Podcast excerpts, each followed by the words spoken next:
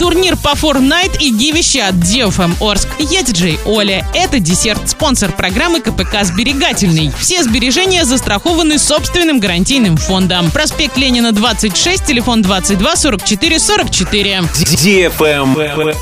News. В Оренбурге пройдет турнир по Fortnite от Winstrike Arena. Формат 1 на 1 арена «Королевская битва». Дата 30 мая в 13.00. Организационный взнос 200 рублей. Минимальный уровень аккаунта 30. А все подробности на сайте урал56.ру для лиц старше 16 лет.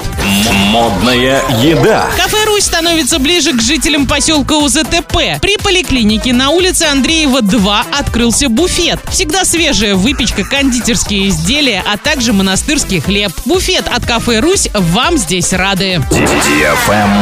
Лайк.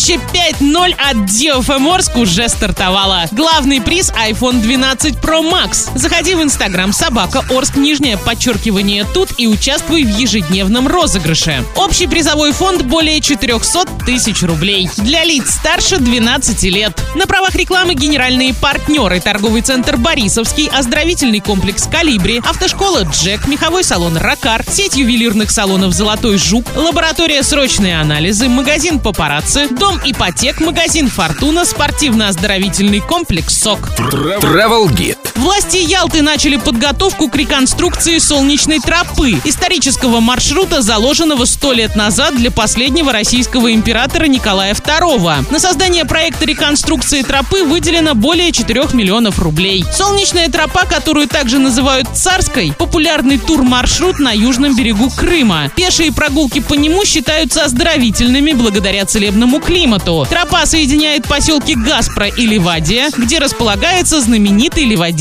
дворец. На этом все. Напоминаю тебе спонсор программы КПК «Сберегательный».